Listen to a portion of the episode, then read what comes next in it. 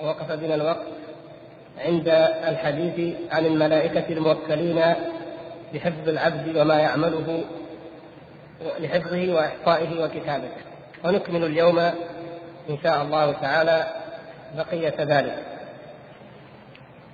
يمكن ما تقرأ؟ طيب. وأما الملائكة؟ وكل بال... ثم وكل بالعبد ملائكته.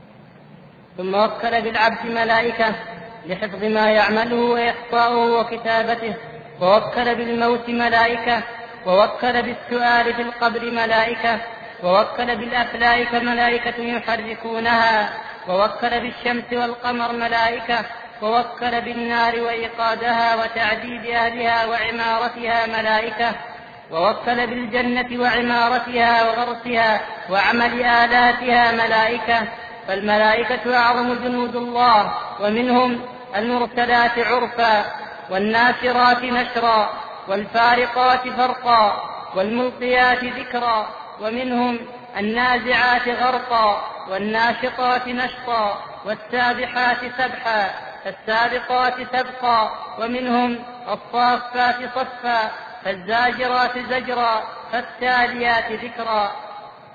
ومعنى جمع الثاني في ذلك كله الفرق والطوائف والجماعات التي مفردها فرقة وطائفة وجماعة ومنهم ملائكة الرحمة وملائكة العذاب وملائكة قد وكلوا بحمل العرش وملائكة قد وكلوا بعمارة السماوات بالصلاة والتسبيح والتقديس. إلى غير ذلك من أصناف الملائكة التي لا يحصيها إلا الله. ولفظ الملك يشعر بأنه رسول منفذ لأمر مرسله فليس لهم من الأمر شيء بل الأمر كله للواحد القهار وهم ينفذون أمره لا يسبقونه بالقول وهم بأمره يعملون.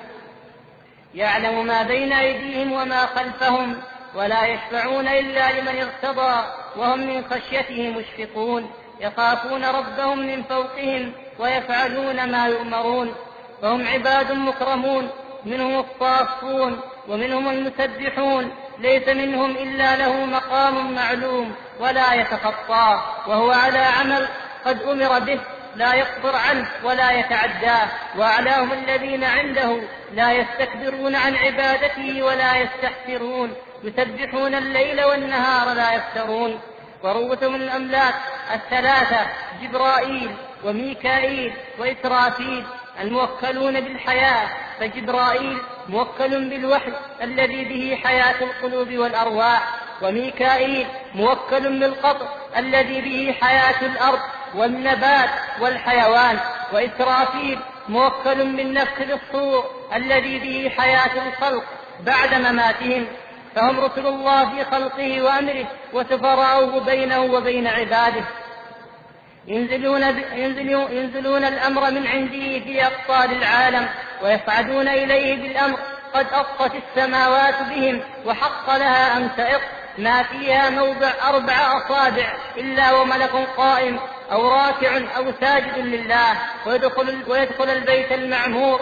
منهم كل يوم سبعون ألفا. لا يعودون إليه آخر ما عليهم. والقرآن مملوء بذكر الملائكة وأصنافهم ومراتبهم. فتارة يقرن الله تعالى اسمه باسمهم وصلاته بصلاتهم ويضيفهم إليه في مواضع التشريك. جزاك الله خير. أوقافهم إن شاء الله عليكم نقول يقول رحمه الله ثم وكل بالعبد ملائكة بحفظ ما يعمله وإحصائه وكتابته. وهؤلاء هم الكرام الكاتبون. إن عليكم لحافظين كراما كاتبين. وقد أفردها الشارح رحمه الله بالشرح تبعا للمؤلف الإمام الطحاوي رحمه الله. الإمام الطحاوي جعل لها فقرة مستقلة وهي موجودة عندكم الصفحة 376 إن شاء الله نأتي عليها بإذن الله تعالى فيما بعد. يعني الفقرة السابعة والثمانين. وجدتموها سبعة وثمانين يقول الإمام الطحاوي رحمه الله ونؤمن بالكرام الكاتبين فإن الله قد جعلهم علينا حافظين. هؤلاء هم الذين قال الله تعالى فيهم وإن عليكم لحافظين كراما كاتبين. فكما قد رأيتم مرارا أن الإمام الطحاوي رحمه الله لا يأتي بالموضوعات المتجانسة في موضع واحد بل يفرقها. وهذه شبه عادة للعلماء القدامى رحمهم الله في التصنيف فإنهم لم يكونوا يبوبون ويصنفون على تبويب المتأخرين بدقة في الترتيب والتنسيق وإنما كانوا يسترسلون في الكتابة. فيتداخل الموضوع مع الآخر. وهذا كما رأيتم في مواضيع القدر وفي موضوعات الإيمان وغير ذلك أيضا. هذه الفقرة السابعة والثمانين إن شاء الله هنالك مزيد للإيضاح عن الكرام الكاتبين وعن الملائكة المتعاقبين ومتى يكونون مع الإنسان ومتى يفارقونه وكيف أن كل إنسان قد وكل به قرين من الملائكة أو من الجن إلى آخر ذلك إن شاء الله. ثم بعد ذلك آه، يقول رحمه الله ووكل بالموت ملائكة. أيضا نجد أن الفقرة الثامنة والثمانين أيضا بعد هذه. يقول الإمام الطحاوي رحمه الله ونؤمن بملك الموت الموكل بقبض أرواح العالمين وهناك أيضا يأتي بالأدلة الدالة من الآيات والأحاديث على ملك الموت وعلى عمله وما يقوم به.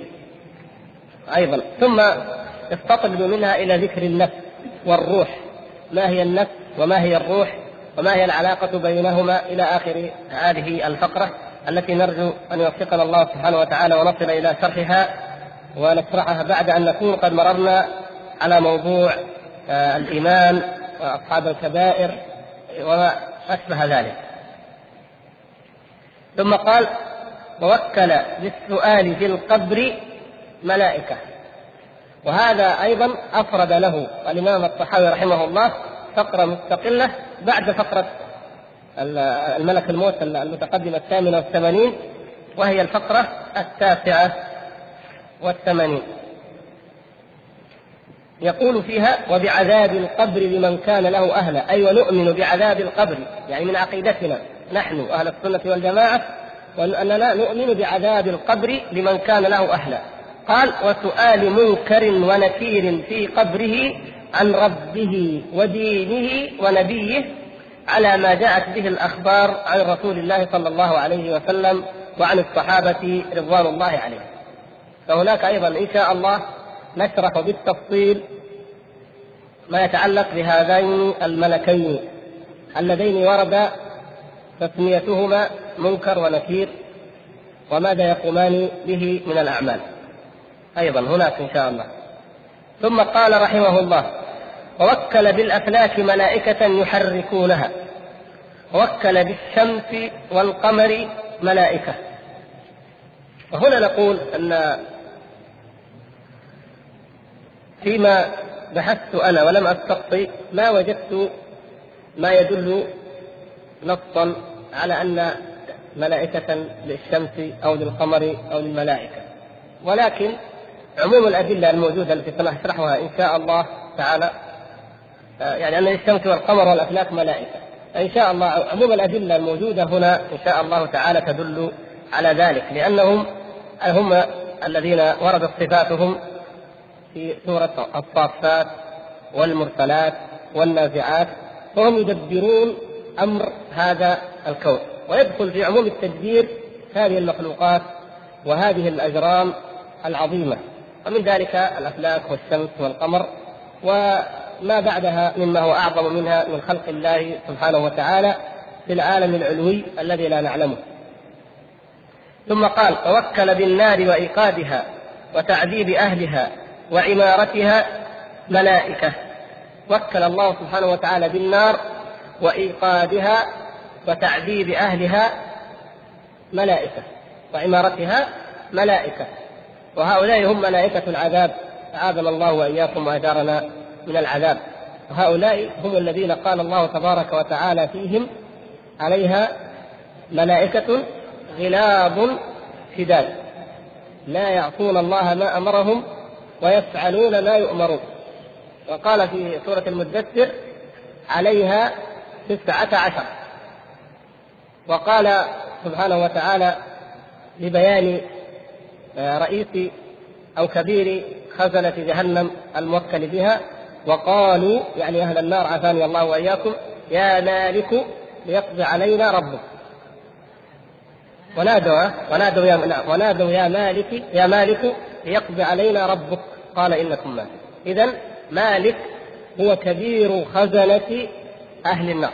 هو الملك الأكبر من بين هؤلاء الموكلين بأهل النار وبتعذيبهم نسأل الله العفو والعافية والسلامة. والأحاديث في هذا أيضا كثيرة جدا. فهم يبتدرون من أمر الله سبحانه وتعالى بعذابه ويعذبونه ما شاء الله عز وجل أن يعذبوه لأنهم جند الله سبحانه وتعالى. إن سخرهم للتعذيب عذبوا وإن سخرهم للخير جلبوه وأتوا به إلى الناس. وكما ذكر بعد ذلك وكل بالجنة وعمارتها وغرسها وعمل آلاتها ملائكة. ففي المقابل أيضا هنالك ملائكة من هؤلاء الجند جند الله الأعظم هؤلاء منهم ملائكة موكلون بالجنة. مثل ما أن هنالك ملائكة موكلون بالنار. وملائكة الجنة يكون عملهم الترحيب والتبشير بالمؤمنين وزيادة الإنعام لهم فهم من جملة النعم كما أن ملائكة العذاب هم القائمون على العذاب. نسأل الله العفو والعافية. يقول فالملائكة أعظم جنود الله يعني بهذه الأحوال بكونهم كما ذكر موكلون بأصناف المخلوقات ويدبرون أمورها جميعا بإذن الله سبحانه وتعالى منذ من الأمور اليسيرة أو الحقيرة في الدنيا أو القليلة. إلى الجنة أو النار. هؤلاء هم أعظم جنود الله سبحانه وتعالى. هؤلاء الملائكة. ثم قال ومنهم المرسلات في بعض النسخ والمرسلات يعني بعض النسخ ذكر الآية بنصها وبعض النسخ ذكر المقصود فقط وهو كأنه لا يأتي بالآية وإنما يقول منهم المرسلات عرفا. وأما في الآية فهي والمرسلات عرفا المقسم به. أقسم الله سبحانه وتعالى بالمرسلات عرفا. هذه الواو واو القسم. والمرسلات عرفا مقسم به. وكذلك والنافعات وكذلك والصافات والداريات. كل هذه في هذه المواضع مقسم به ولهذا كان مجرورا كما ترون. ولله سبحانه وتعالى أن يقسم بما شاء من خلقه ولكن ليس لأحد من خلقه أن يقسم إلا بالله. سبحانه وتعالى ما معنى المرسلات؟ هنا نقول المرسلات عرفا ما تفسيرها؟ الشيخ رحمه الله والشارح جاء أو أورد هنا هذه الآيات جميعا المرسلات والعاصفات تقريبا أو والناشرات والفارقات والملقيات والنازعات والناشطات والسابحات والسابقات والصافات والزاجرات والتاليات على أنها تعني الملائكة، يعني ظاهر الكلام أن هذه كلها صفات للملائكة. لكن هذا هذه بعضها مسلم له رحمه الله والبعض فيه خلاف. هل هم الملائكة أم خلق من خلق الله سبحانه وتعالى غير ذلك؟ ومن ذلك مثلا المرسلات. المرسلات الحافظ ابن كثير رحمه الله في الجزء الثامن من الفتح صفحة 686 قال أخرج الحاكم بإسناد صحيح عن أبي هريرة قال المرسلات عرفا الملائكة أرسلت بالمعروف.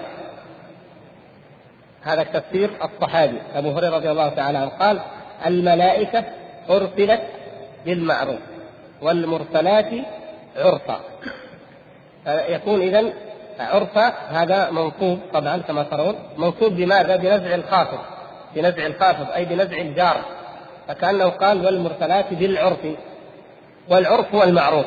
كما فسرها أبو هريرة رضي الله تعالى عنه. بالمعروف. كما قال الله تعالى خذ العفو وأمر بالعرف. فهو المعروف. فإذا على هذا يكون المرسلات كما فسرها أبو هريرة رضي الله تعالى عنه. لكن نجد أقوالا أخرى. لو رجعنا إلى تفسير الإمام ابن كثير رحمه الله تعالى نجد أقوالا أخرى للعلماء نقرأها عليكم الآن إن شاء الله.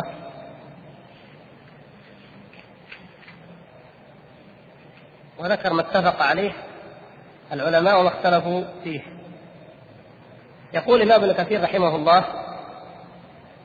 والمرسلات عرفا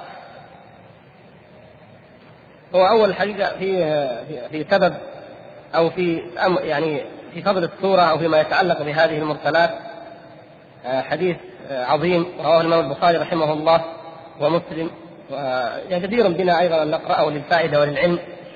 عن ابن مسعود رضي الله تعالى عنه قال بينما نحن مع رسول الله صلى الله عليه وسلم في غار بمنى إذ نزلت عليه والمرسلات فإنه لا يتلوها. النبي صلى الله عليه وسلم يتلوها يقول وإني لأتلقاها من فيه وإن فاه لرطب بها. ما تزال أنزلت في تلك اللحظة ما يزال دم النبي صلى الله عليه وسلم رطبا بهذه السورة العظيمة. وهي من أشمل السور لأمور كثيرة سورة صغيرة لكن يعني لو كان نستطيع أو يكون من وقت ما لا نحدد أو نفسر بها أو نتعرض للتفسير تجدون فيها من الشمول العجيب جدا على وجازتها سبحان الله. فيقول كان فم النبي صلى الله عليه وسلم رطبا بهذه السورة و أو ابن مسعود تلقاها من فم رسول الله صلى الله عليه وسلم إذ وثبت علينا حية خرجت عليهم حية في الغار. فقال النبي صلى الله عليه وسلم اقتلوها اقتلوها. أمرهم أن يقتلوها وهي مما يقتل في الحل والحرم. نعم. فابتدرناها فذهبت. سبقوا إليها ابتدروها فغلبتهم الحيه فذهبت ودخلت في جحرها. فقال النبي صلى الله عليه وسلم وقيتم وقيت شركم. وقيت شركم كما وقيتم شرها. هذه من الأمثال. أو تصلح أن تكون مثلا في حالة ماذا؟ إذا سلمت من أمر لا لك ولا عليك. وقيت شركم كما وقيتم شرها هي خرجت عليهم فلم تؤذن بإذن الله. وهم ابتدروها ليقتلوها فلم يقتلوها بإذن الله سبحانه وتعالى. فيقول ابن كثير رحمه الله والمرسلات عرفا قال ذكر سند ابن أبي حاتم إلى أبي هريرة رضي الله تعالى عنه. قال والمرسلات عرفا قال الملائكة. قال الملائكة. إذا هذا يتفق مع ما ذكره الحافظ رحمه الله وصححه أو أقر الحاكم على تصحيحه عن آه، أبي هريرة رضي الله تعالى عنه. يقول وروي عن مسروق وأبي الضحى ومجاهد في إحدى الروايات والسدي والربيع بن أنس مثل ذلك. أي هؤلاء أيضا وافقوا أبا هريرة رضي الله تعالى عنه على أن المرسلات هي الملائكة. وروي عن أبي صالح أنه قال هي الرسل وفي رواية عنه أنها الملائكة.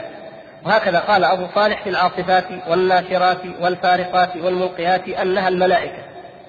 إذا أيضا ورد أو جاء من السلف من فسر الكل يعني من أولها من أول المرسلات إلى فالملقيات ذكرى عذرا أو نذرا الكل صفات الملائكة كما هو ظاهر حال الشيخ رحمه الله الشارح عندنا هنا. يقول وقال الثوري عن سلمة بن كهيل عن مسلم البطين عن أبي العبيد قال سألت ابن مسعود عن المرسلات عرفا قال الريح. لأن المرسلات ورد أيضا أنها الريح. هذا قول خالي ذلك وقول وقال وكذا قال في العاصفات عصفا والناشرات نشرا إنها الريح. وكذا قال ابن عباس ومجاهد وقتادة وأبو صالح في رواية عنه.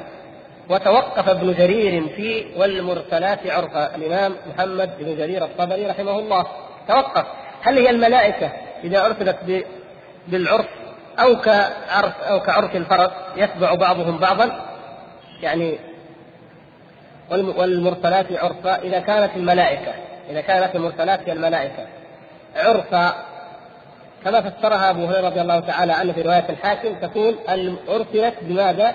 بالمعروف يعني عرفة معناها المعروف طيب فإذا قال ابن كثير أو كعرف الفرس يتبع بعضهم بعضا معنى ذلك أن هناك قول آخر في العرف والمرسلات عرفا أي المرسلات كعرف الفرس يتبع بعضه بعضا. الشعر المتماوج الذي بعضه يتبع بعض. يقول يتبع بعضهم بعضا. هذا قول يعني الملائكة على القولين في العرف. أو هي الرياح إذا هبت شيئا فشيئا. يتبع بعضها بعضا. فهي مرسلات ترسل الرياح فتهب شيئا فشيئا ويتبع بعضها بعضا إما الملائكة يتبع بعضها بعضا وإما الرياح يتبع بعضها بعضا. على أن العرف هنا مأخوذ من عرف الفرس يقول وقطع بأن العاصفات عطفا الرياح. وهذا ظاهر من حيث اللغة. ظاهر أن العاصفات هي الرياح. هذا قطع به الإمام أيضا الطبري رحمه الله كما قال ابن مسعود ومن تابعه وممن قال ذلك في العاصفات عصفة أيضا علي بن أبي طالب والسدي أن العاصفات هي الرياح. قال وتوقف في الناشرات نشرا وتوقف الإمام محمد بن جرير الطبري في الناشرات نشرا.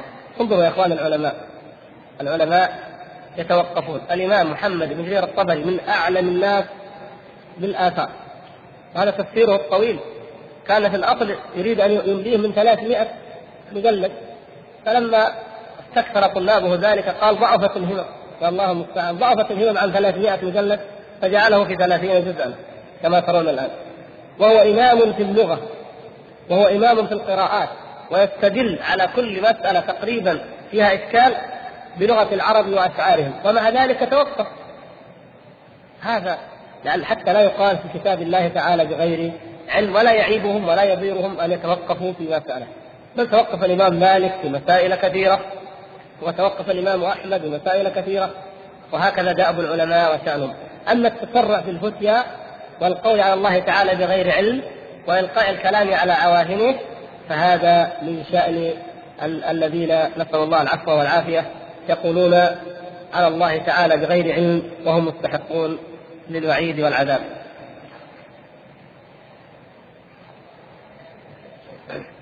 يقول توقف.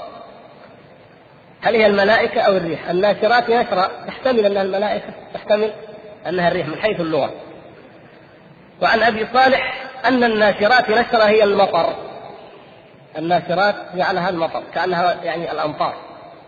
يقول ابن كثير رحمه الله والأظهر أن المرسلات هي الرياح لاحظتم كيف ابن كثير رحمه الله يرجح غير ما صح عن أبي هريرة رضي الله تعالى عنه انها الملائكة يقول لا ابن كثير لا. الأظهر أن المرسلات هي الرياح. لماذا؟ ما دليلك يا ابن كثير؟ قال رحمه الله كما قال تعالى وأرسلنا الرياح لواقح وقال تعالى وهو الذي يرسل الرياح بشرا بين يدي رحمته. يقول وهكذا العاصفات هي الرياح. يقال وعصفت الرياح إذا هبت بتصويت بصوت. يعني. وكذا الناشرات هي الرياح التي تنشر السحاب في آفاق السماء كما يشاء الرب عز وجل. ثم قال إذا يعني الثلاثة دي الأولى هي عنده إيش؟ عند ابن رحمه الله كلها الرياح. فهي المرسلات وهي العاصفات وهي الأسرى ثم قال وقوله تعالى فالفارقات فرقا فالملقيات ذكرا عذرا أو نذرا يعني الملائكة. هنا هذه نعم هذه الملائكة. قاله ابن مسعود وابن عباس ومسروق ومجاهد وقتادة والربيع بن أنس والسدي والثوري ولا خلاف ها هنا آه، ما في خلاف. في أن الفارقات فرقا والملقيات ذكرى هي الملائكة. لماذا؟ يقول فإنها تنزل بأمر الله على الرسل تفرق بين الحق والباطل والهدى والغي والحلال والحرام. الفارقات فرقا. قال هذه الملائكة ما في خلاف.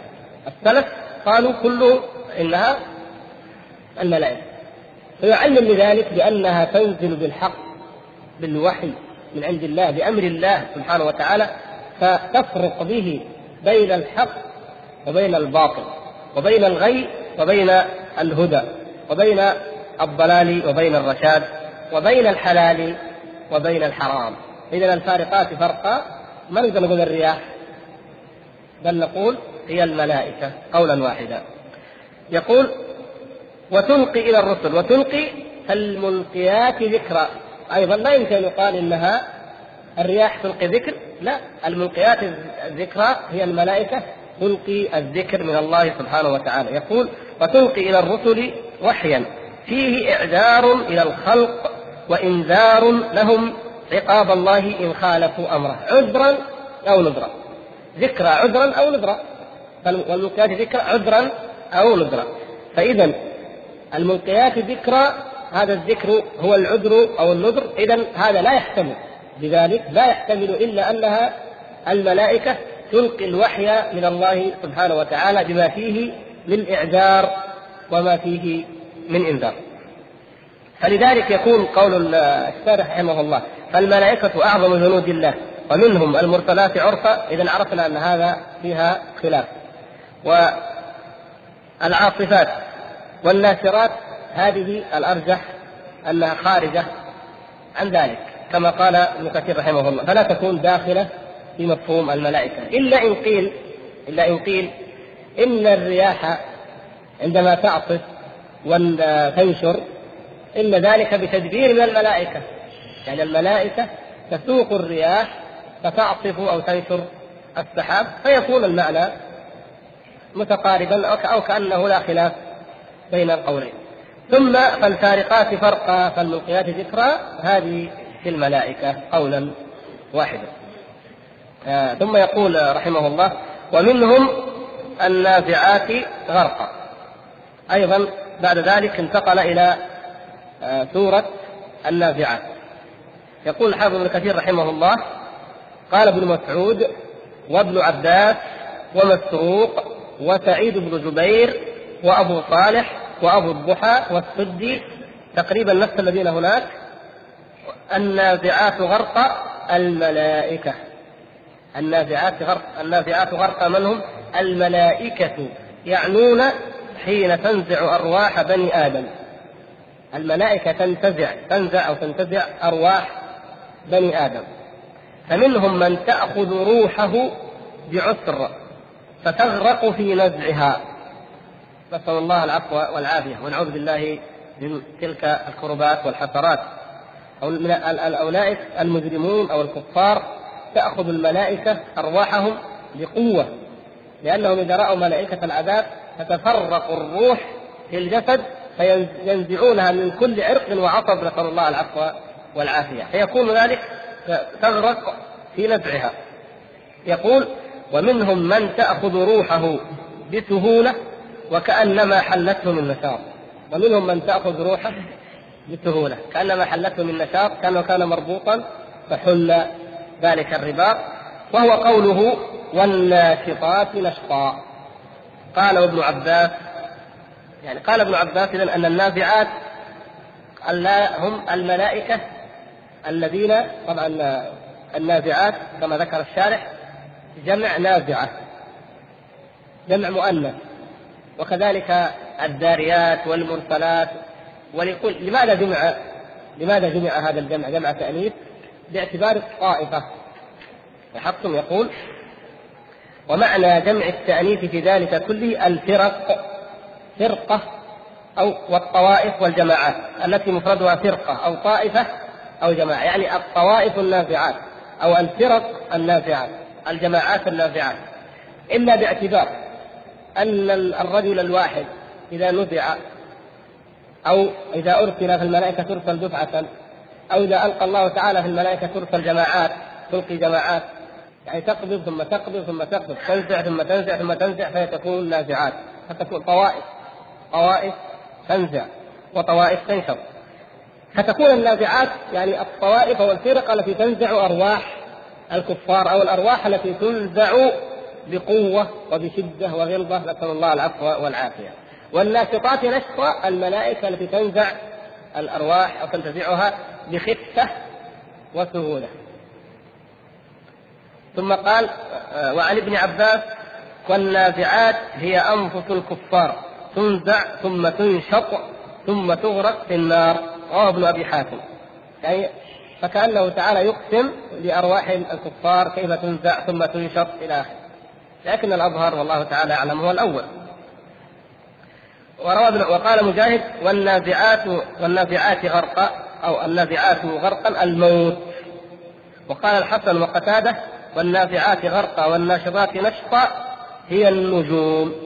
كلمة قول مجاهد الموت ما يتعارض. الموت آه، يكون بالملائكة. هو مثل ما قلنا في العاصفات. لكن قول الحسن وقتادة أن النازعات والناشطات هي النجوم لأنها تنزع وتنشط هذا أقوال يعني من حيث اللغة تحتمل. وقال عطاء بن أبي رباح في قوله تعالى والنازعات والناشطات هي القصي في القتال. القوس عندما يوضع في القتال فهي تنتزع وتنشط فكأن المعنى كأن الله تعالى يقسم بهذه. يقول ابن كثير رحمه الله والصحيح الأول وعليه الأكثرون. الصحيح هو القول الأول أنها الملائكة وهذا عليه الأكثرون من السلف. يقول ذكر الشيخ عندنا هنا أيضا السابحات والسابقات. يقول ابن كثير رحمه الله وأما قوله تعالى والسابحات سبحا فقال ابن مسعود هي الملائكة. وروي, وروي عن علي ومجاهد وسعيد بن جبير وأبي صالح مثل ذلك. وعن مجاهد والسابحات سبحا الموت. ونفس الشيء نقدر نقول ان المقصود ملائكة الموت كأنها تقبض الأرواح ثم تسبح بها. قال وقال قتادة هي النجوم. نفس الشيء يعني عند قتادة رحمه الله جعل السابحات مثل النازعات والناشطات النجوم. وقال عطاء بن أبي رباح هي السفن. عطاء قال لا السابحات السفن تسبح الماء أيضا هي مثل والجاريات يسرى. أيضا الجاريات هي السابحات طيب. آه، وقوله تعالى فالسابقات سبقا. روي عن علي ومسروق ومجاهد وأبي صالح والحسن البصري يعني الملائكة. السابقات سبقا هي الملائكة. أيضا على قول الأكثرين كما رأيتم. قال الحسن يعني الحسن رحمه الله يعلل لماذا تكون السابحات السابقات هي الملائكة؟ لماذا نحن مثلا نرجح أن السابقات هي الملائكة؟ قال سبقت إلى الإيمان والتصديق. السابقات سبق الملائكة سابقة إلى الإيمان. لأن الإيمان يتنزل عن طريقهم. فإذا تكلم الله سبحانه وتعالى بالأمر أول من يسمعه بعد أن يفيقوا أن يفيقوا هم الملائكة. ثم بعد ذلك ينقلونه إلى أهل الأرض. والخير والهدى كله إنما أول ما يصل إلى الملائكة. الملائكة ماذا قال ربكم؟ قالوا الحق وهو العلي الكبير. ما هناك أي اعتراض يسبقون إلى القول بأنه حق أيا كان ذلك القول. حكما أو قدرا من الأحكام القدرية أمرا أو نهيا خبرا أي شيء فهو الحق بدون أي اعتراض ولا أدنى تردد. فلذلك هم السابقون. فيكون السابقات يعني الطوائف والجماعات والفئات السابقات تبقى. ثم بعد ذلك آه، يأتي ذلك الوحي إلى بني آدم. فمنهم من يؤمن ومنهم من يكفر. وقال عطاء هي الخيل في سبيل الله. قال الخيل في سبيل الله يعني عطاء. عنده السابحات هي السفن والسابقات هي الخيل التي تسبق في سبيل الله وكأنها هي العاديات. أيضا التي تعدو ضبحا ضابحة قال وقوله تعالى فالمدبرات أمرا.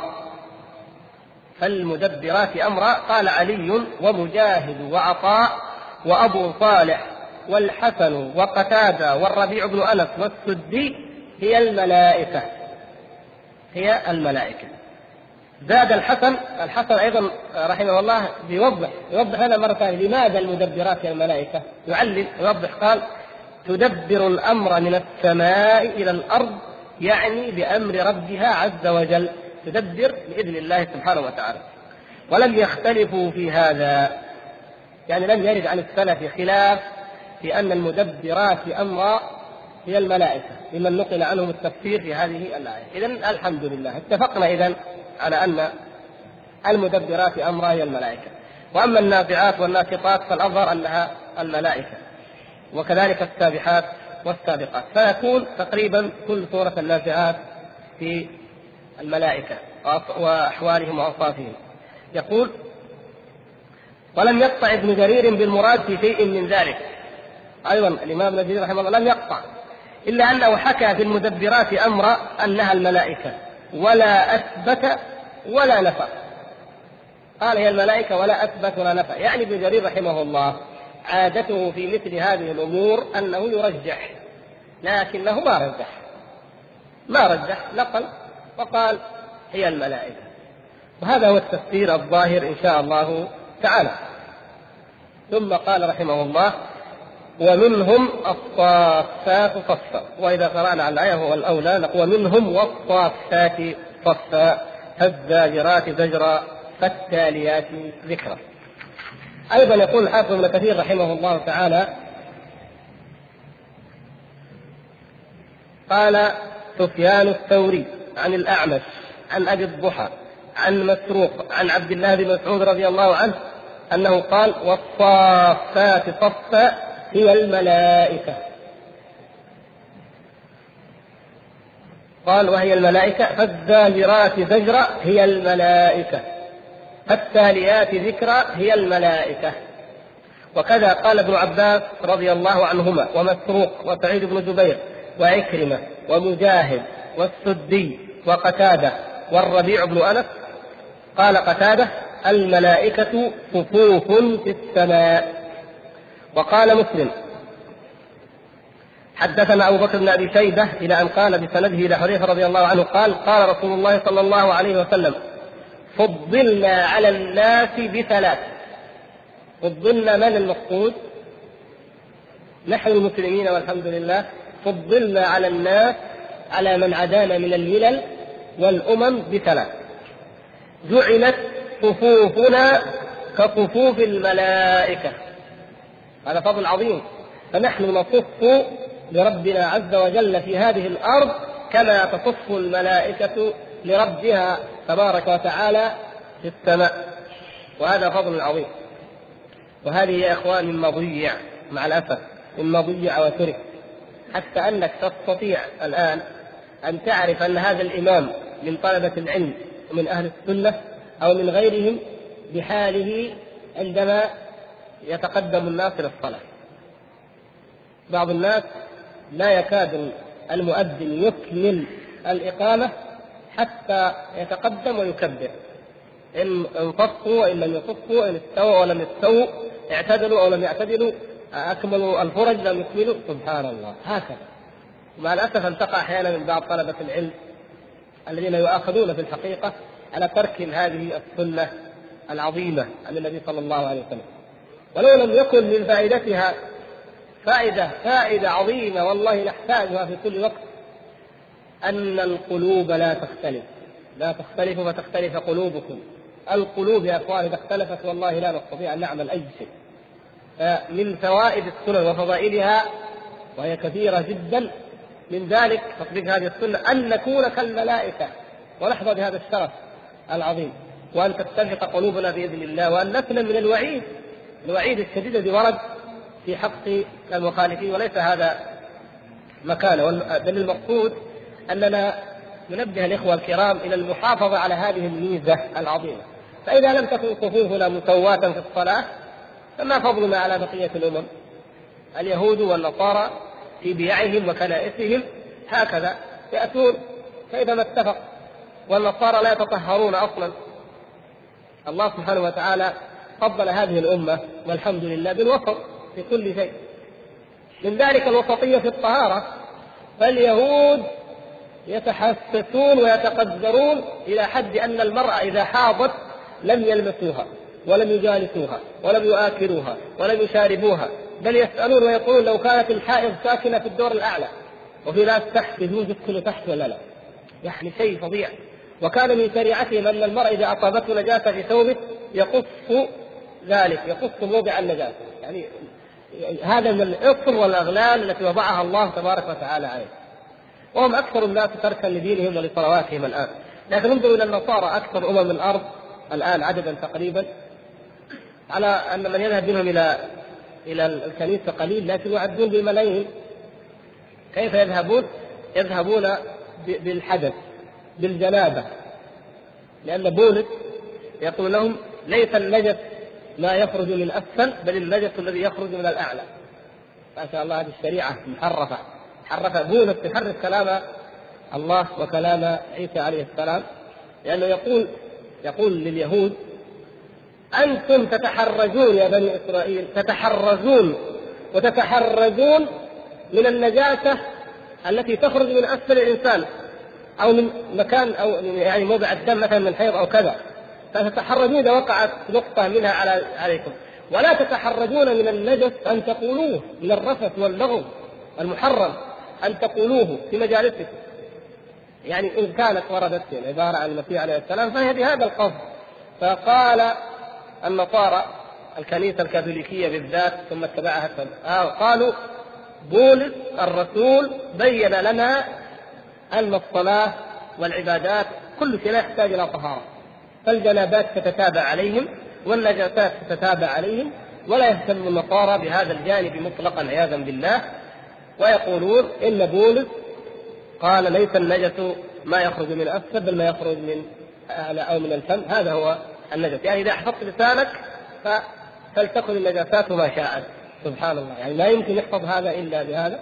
المقصود أن الله سبحانه وتعالى يا إخوان فضل هذه الأمة بهذه الميزة العظيمة. كما قال صلى الله عليه وسلم جعلت صفوفنا كصفوف الملائكة. وجعلت لنا الأرض كلها مسجدا وجعل لنا ترابها طهورا إذا لم نجد الماء. الأرض كلها الحمد لله. فحيثما أدركت الصلاة الصلاة احدا من أمتي فليصلي. حيثما كان في الخلاء في البر. أما أهل الكتابين قبلنا فلا تصح الصلاة منهم إلا في الكنائس أو البيع أو الصلوات. وجعل لنا ترابها طهورا إذا لم نجد الماء. وهذا من فضل الله تعالى ومن نعمه على هذه الأمة أيضا أن من عليها بالتيمم يقوم مقام الماء مقام الوضوء. فيتيمم الإنسان ويصلي وليس عليه والحمد لله أدنى حرج. بشروطه طبعا. قال رحمه الله وروى مسلم أيضا وأبو داود والنسائي وابن ماجه من حديث عن جابر بن سمرة رضي الله عنه قال قال رسول الله صلى الله عليه وسلم ألا تصفون كما تصف الملائكة عند ربهم؟ قلنا وكيف تصف الملائكة عند ربهم؟ قال صلى الله عليه وسلم يتمون الصفوف المتقدمة ويتراصون في الصف. اذا الأمرين الصف المتقدم يتم حتى لا يبقى فيه فراغ. وأيضا يتراصون في نفس الصف. فليس هناك فرج فيما بينهم؟ وهذه كما قلنا الله المستعان مما أضاع المسلمون وما أكثر ما أضاعوا من أمور دينهم. وقد يتهاونون ببعض الأمور على أنها بسيطة صغيرة وشكلية ولكنهم ينسون ما يترتب على ضياعها. من ضياع خير كثير وينسون ما في تطبيقها من فضل عظيم وبركة كثيرة. ومن ذلك هذه الشعيرة العظيمة وهي الصلاة التي هي من أولى ما يجب علينا أن نعتني به وبإقامته كما بين لنا رسول الله صلى الله عليه وسلم. الحاصل آه، قال السدي رحمه الله أيضا قوله تعالى فالزاجرات زجرا الصافات إذا قولا واحدا هي الملائكة. طيب فالزاجرات زجرا قال الملائكة تزجر السحاب تزجر السحاب.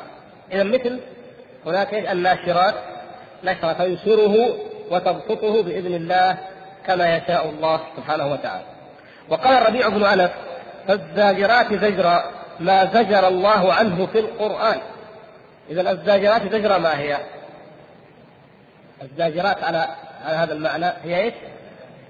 يعني الآيات الآيات الزاجرات والعبر الزاجرات المواعظ الزاجرات في القرآن. نعم. وكذا روى مالك عن زيد بن أسلم أن الزاجرات ما زجر الله تعالى عنه. قال فالتاليات ذكرى قال فالتاليات ذكرى قال السدي الملائكة. ذكرى هي كالملقيات ذكرى عذرا أو نذرا فيكون الملائكة.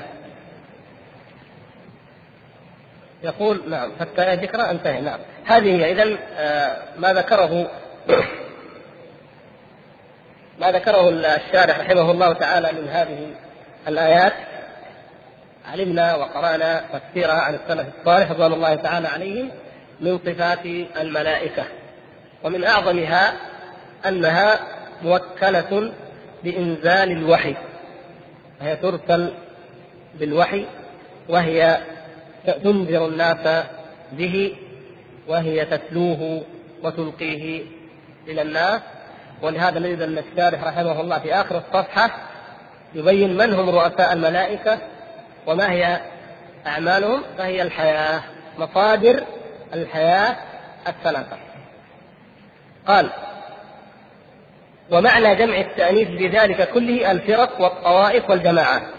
يعني جمعت جمع تأنيث نازعات ناشطات مرسلات ملقيات صافات على أساس أن جمع التأنيث هذا جمع للطائفة أو الفرقة أو الجماعة. تجمع على يعني إذا قلنا زاجرة طائفة زاجرة طائفة صافه طائفة صافه جماعة صافه من الملائكة. فرقة من الملائكة صافه تصلي لله. كيف نجمعها؟ نقول الصافات أي الجماعات الصافة لماذا قلنا هذا الكلام؟ لماذا الشارح رحمه الله ذكر معنى جمع التأنيث؟ آه أحسنت. لا مو مو شرط تكون منسوبة إلى الله. إناثا نعم. فتكتب شهادتهم ويسألون لا ليسوا إناثا. أي يريد أن ينبه إلى أن كونهم آه، صافات أو زاجرات أو ملقيات ليسوا إناثا لأن الكلمة مؤنثة. اللفظ لفظ جمع تأنيث. وإنما هو جمع للطائفة أو الجماعة. والكلمة جماعة في لفظها مؤنث لكن نقول جاءنا من الرجال جماعة. ما في شيء. هكذا جاءنا من, من الناس طائفة. فكلمة طائفة مؤنث ولكن هم في الحقيقة ذكور وليسوا إناث. نعم هذا واضح إن شاء الله. يقول ومنهم ملائكة الرحمة وملائكة العذاب. معلوم هذا. وملائكة قد وكلوا بحمل العرش وهذا قد سبق إيضاحه. تذكرون لما شرحنا آه، العرش. والله سبحانه وتعالى ذكر حملة العرش في القرآن. في قوله تعالى ماذا؟ ويحمل عرش ربك فوقهم يومئذ ثمانية. نعم. وهل هم أربعة الآن أو ثمانية؟ آه، أو هم أربعة الآن وثمانية يوم القيامة؟ تذكرون ما سبق إن شاء الله أن قيل في هذا في ذلك الموضع. المقصود أن هناك ملائكة وهم من أعظم الملائكة الذين وكلوا بحمل العرش. وسيأتي إن شاء الله آه، في الصفحة الثانية قال رحمه الله وتارة يذكر حفهم بالعرش وحملهم له ومراتبهم من الذنوب ويأتي بالآيات الدالة على ذلك قوله تعالى الذين يحملون العرش ومن حوله يسبحون بحمد ربهم ويؤمنون به ويستغفرون للذين آمنوا. يقول وملائكة قد وكلوا بعمارة السماوات بالصلاة والتسبيح والتقدير وهذا أيضا سيأتي عندما يبين رحمه الله أنه قوله وهو حديث أطت السماء وحق لها أن تئط ما فيها موضع أربع أصابع إلا وفيها ملك راكع أو ساجد سبحان الله العظيم. سبحان هذا الملك العظيم. الذي كما قال عز وجل يا عبادي لو أن أولكم وآخركم وإنسكم وجنكم كانوا على أتقى قلب رجل واحد منكم ما زاد ذلك في ملكي شيئا. سبحان الله. الذي تسبح له السماوات السبع والأرض ومن فيهن وهذه الملائكة الكرام وهو والله غني عن صلاتنا وعن عبادتنا وإنما هي أعمالنا. تحصى لنا. نسأل الله سبحانه وتعالى أن يرزقنا حسن العمل لأنفسنا نحن.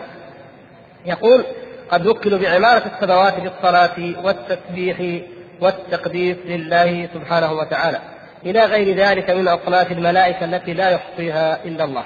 قال رحمه الله ولفظ الملك يشعر بأنه رسول منفذ لأمر مرسله. أيوة إيش المقصود هنا؟ الذين عبدوا الملائكة وكانت عبادة الملائكة معروفة عند الأمم القديمة. فبعض الأمم القديمة بنوا الهياكل على أساس أنهم يعبدون الملائكة ويزعمون أنها تقربهم إلى الله كما عبد الأنبياء والرسل وكان أيضا من العرب من يعبد الملائكة ويزعمون أنهم بنات الله تعالى الله وتبارك عما يصفون فيعبدون لماذا؟ الشبهة في عبادتهم أنهم يدبرون العالم. هم الذين يرسلون السحاب وينشرونه ثم ينزل المطر منه ثم يوكلون بأحوال العباد وتصريفهم. يعني يدبرون الأمر. فالمدبرات أمر. إذا ما داموا يدبرون الأمر هكذا الشبهة الشيطانية الإبليسية. إذا ما داموا يدبرون يعبدون من دون الله. شفعاء عند الله. يدعون واسطة ليقرب هؤلاء المشركين إلى الله زلفى كما يزعمون. فهنا أراد الشارح رحمه الله أن ينبه على ذلك. يقول لا لفظة الملك وكلمته تشعر بأنه رسول رسول مرسل منفذ لأمر مرسله. فليس لهم من الأمر شيء.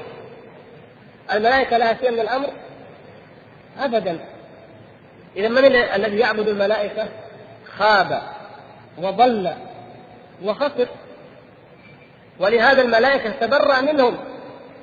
تتبرأ الملائكة ويتبرأ الأنبياء ويتبرأ الصالحون من عبادتهم ممن كانوا يعبدونهم. بل هم يعبدون الله سبحانه وتعالى كما قال الله عز وجل أولئك الذين يدعون يبتغون إلى ربهم الوسيلة أيهم أقرب ويرجون رحمته ويخافون عذابه. إن عذاب ربك كان محذورا. الملائكة يخافون عذاب الله يتقربون إلى الله يرجون الوسيلة والقرب من الله ويخافون يرجون رحمة الله ويخافون عذاب الله. وكذلك عيسى وكذلك الصالحون الأنبياء كل من عبد من دون الله تعالى وهو من الصالحين. ولا يرضى بذلك لأنه هو يتقرب إلى الله. بل يقولون إن سبب الإضلال هو الشياطين. الملائكة يوم القيامة تبين أن هؤلاء لم يعبدون ونرضى بذلك بل كانوا يعبدون الجن أكثرهم بهم. يعني تبين فالعباده في الحقيقة ما ما هو واقع من الشرك في الأرض ويزعم أصحابه أنهم يعبدون الملائكة هم في الحقيقة يعبدون الشياطين حتى هؤلاء لأن الذي سول لهم وزين لهم ذلك هم الشياطين. وهذا في الواقع المشاهد. إلى اليوم وفي كل مكان يأتي شياطين تتلبس تلبس على الناس أنها ملائكة. هؤلاء الذين يزعمون أنهم أولياء لله من أصحاب الطرق الصوفية وأشباهها يقول أرسل الله إلي ملك ورأيته وكلمني وخاطبني ويكون المرسل في الحقيقة شيطانا. نعوذ بالله من الضلال. والمعيار واضح المعيار واضح لأن هذا الذي لا يصلي جمعة ولا جماعة ولا يتبع سنة النبي صلى الله عليه وسلم. هل يمكن أن تنزل عليه ملائكة أو تخدمه ملائكة؟ لكن الشيطان يأتيه كما يقول بعضهم في صفة طير أبيض جميل. هذا الله تعالى أعطاهم القدرة على أن يتشكل ويقول إنه الملك الفلاني فيصدقه ذلك الضال المضل فيضل به خلق كثير فتنة وابتلاء. نسأل الله العفو والعافية. وأوضح علامة على أن هؤلاء ليسوا ملائكة أنهم يدعون إلى الشرك. سبحان الله الملائكة تدعون إلى الشرك. لا يعصون الله ما أمرهم ويفعلون ما يؤمرون بل عباد مكرمون. فأكبر معصية أن يدعو أحد الناس إلى الشرك لأن الشرك هو أكبر المعاصي ومن دعا إليه فهو أكبر دعاة الضلال. فهل يمكن أن تدعو الملائكة أحد إلى الشرك؟ هذا دليل على أن هؤلاء الذين يخاطبون هؤلاء الناس بزعمهم إن صح ذلك الخطاب ونعم نقول يصح على أنهم شياطين جاءوا لإضلالهم ولإغوائهم عياذا بالله. المقصود يقول بل الأمر كله للواحد القهار. ليس لهم من الأمر شيء. ولا يشفعون إلا لمن ارتضى سبحانه وتعالى. نعم هم لهم منزلة عند الله ولهم جاه عند الله ويشفعون لكن لمن؟ لمن ارتضى. إذا أذن الله تبارك وتعالى للشافع ورضي عن المشفوع له لابد من هذين الأمرين. هم يشفعون بإذن الله. من ذا الذي يشفع عنده إلا بإذنه؟ لا أحد. إلا بإذنه سبحانه وتعالى. وهل يشفعون لكل أحد؟ لا. ولا يشفعون إلا لمن ارتضى. وهم من خشيته مشفقون. وهم ينفذون أمره لا يسبقونه بالقول وهم بأمره يعملون. وهم بأمره يعملون. فإن ساقوا السحاب. أو أنزلوا المطر أو نفخوا الأرواح في الأجنة في الأرحام أو قبضوا الأرواح وتوفوها أو عملوا أي عمل وهم بأمره يعملون. كله بأمر الله. ألا له الخلق والأمر سبحانه وتعالى لا يشاركه أحد في ذلك. يعلم ما بين أيديهم وما خلفهم. ولا يشفعون إلا لمن ارتضى وهم من خشيته مشفقون. كما في سورة الأنبياء قال يخافون ربهم من فوقهم ويفعلون ما يؤمرون. هؤلاء هؤلاء يخافون ربهم من فوق. عباد لله سبحانه وتعالى على عظم خلقتهم وعلى قيمتهم ومكانتهم العليا العظيمة ومع ذلك يخافون الله. ويتقون الله ويفعلون ما يؤمرون به من الله سبحانه وتعالى. فكل عمل يعملونه فليس من عند أنفسهم. ولهذا نقول كيف يليق أن تعبدوا أو أن تدعوا العبد المأمور المنفذ؟ الذي لا يملك شيئا. يقول لك هذا عنده جاه مقرب. لا يملك شيء. لا يستطيع أن أن يقدم لنفسه. ولا لغيره ضرا ولا نفعا. إذا لا يعبد إلا الله سبحانه وتعالى. لا تعبد الملائكة الملائكة ولا عيسى ولا عزير ولا محمد صلى الله عليه وسلم. لا يدعى من دون الله عز وجل ولا يشرك به لأن هؤلاء جميعا لا يملكون لأنفسهم ضرا ولا نفعا. بل الله سبحانه وتعالى له الأمر كله وهو النافع الضار سبحانه وتعالى. وإن فعل غيره ما فعل من خلقه فهو إنما يفعل بأمره وبإذنه. ولو أنه شاء سبحانه وتعالى لأهلك هؤلاء جميعا وإن كانوا ملائكة أو أنبياء. ولرأيت من أهلكني الله ومن معي فإذا يمكن أن يهلك الله تعالى كل أحد يسد أو يخرج عن أمره وإن كان ملكا وإن كان نبيا. فيجب أن تصرف العبادة جميعا له سبحانه وتعالى وحده لا شريك له. نعم هذا ما ذكره الله سبحانه وتعالى عنهم. منهم الصافون ومنهم المسبحون كما ذكر الله تعالى أيضا ليس منهم إلا له مقام معلوم يعني الشارح رحمه الله يريد أن يبين أن الملائكة عبيد ومنفذون ومطيعون ومنقادون لا يملكون شيئا ولا ضرا ولا نفعا. فيقول هم ليس منهم إلا له مقام معلوم لا يتخطاه وهو على عمل قد أمر به لا يقصر عنه ولا يتعداه. أبدا. لو جاء ملك الجبال وأراد أن يتصرف في الأرواح أو في الأجنة ما يستطيع. لا يمكن. هو لا يفعل أصلا ولا يخطر له أن يفعل. لكن لو لو فكر أو لو أراد لما استطاع.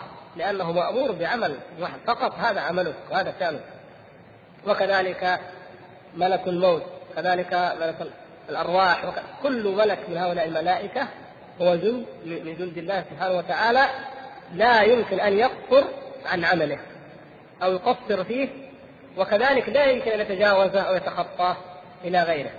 إذا ظنوا الضالين الذين يقول ندعوهم أو نستغيث بهم بعض الناس يستغيث بالملائكة يا جبريل يا ميكائيل يا سبحان الله. وبعضهم يستغيث يا حملة العرش يا يا السبعة المدري إيش. يعني كلام كثير عند العوام كما تعلمون. من هذا فنقول إيش قصدكم يا ناس؟ يقول هذه الملائكة. استغفر الله كيف تستغيث بها؟ كيف تدعو؟ هذه عند الله. لها جاه عظيم لها منزلة عظيمة عند الله سبحانه وتعالى ولها أعمال عظيمة. تقول هؤلاء عبيد عبيد.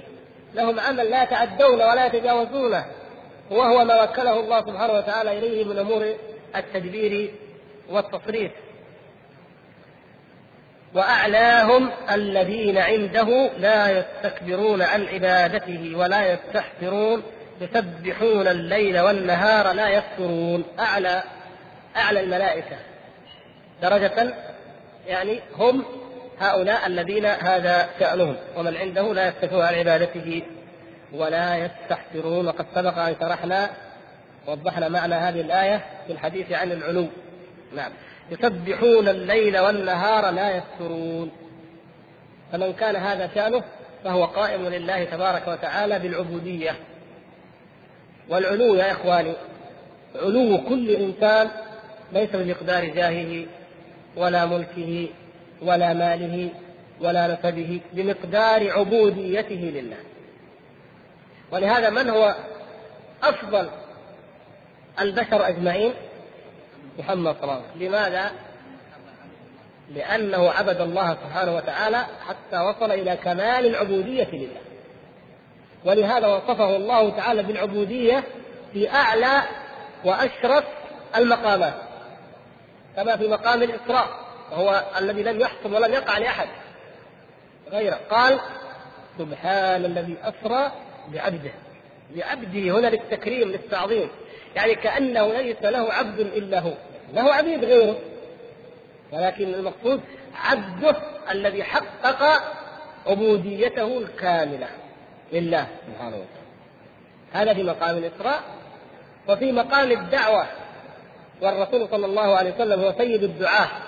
والهداة الذي بعثه الله لهداية العالمين أجمعين مع ان من قبله من الرسل إنما كان يبعث ليدعو قومه خاصة وأنه لما قام عبد الله يدعوه كادوا يكونون عليه البلاء عبد الله أي العبد الداعي الذي حقق كمال العبودية في دعوته إلى الله سبحانه وتعالى. اذا في أعلى المراتب في أعلى المقامات وأشرفها أو وصف العبودية والأصل.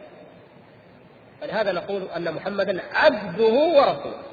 عبيد الله كثير عيسى أيضا عبده وموسى لكن يعني كاننا نختص النبي صلى الله عليه وسلم ولا يختص بذلك. لماذا؟ لبلوغه غاية العبودية. فمن هنا كانت درجته أعلى. فإذا حتى الملائكة أعلاهم عند الله هم الذين هذا شأنهم. لا يستكبرون عن عبادته ولا يستحسرون يسبحون الليل والنهار لا فمقدار عبوديتك لله اعرف قدرك عند الله. كل واحد يعرف قدره عند الله. كل إنسان. قدره أو قدر غيرك. كيف نعرفه؟ بعبوديتنا لله سبحانه وتعالى. ولذلك انظروا إلى الصحابة الكرام. كيف قدرهم عند الله؟ لماذا؟ بالعبوديه العظمى لله. ثم انظر إلى من دونه ثم إلى أن تجد الفاجر الذي لو ملك وحاز الدنيا بحذافيرها لا يساوي عند الله جناح بعوضة. بل هو كما قال النبي صلى الله عليه وسلم لما مر به الرجل الأول ثم الثاني هذا خير من ملء الأرض من مثل هذا.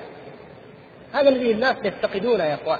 معايير الموازين الصحيحة العبد التقي العبد الذي ملتزم مستمسك قائم على عبودية الله سبحانه وتعالى هذا خير من ملء الأرض من أولئك الجبارين من كل عتل جواظ مستكبر لا يعرف الله ولا يخضع له ولا يقيم عبودية الله سبحانه وتعالى. فهذه يا إخواني كما ترون درجات الملائكة بحسب ذلك ودرجات الناس بحسب ذلك ودركات النار أيضا بحسب ذلك.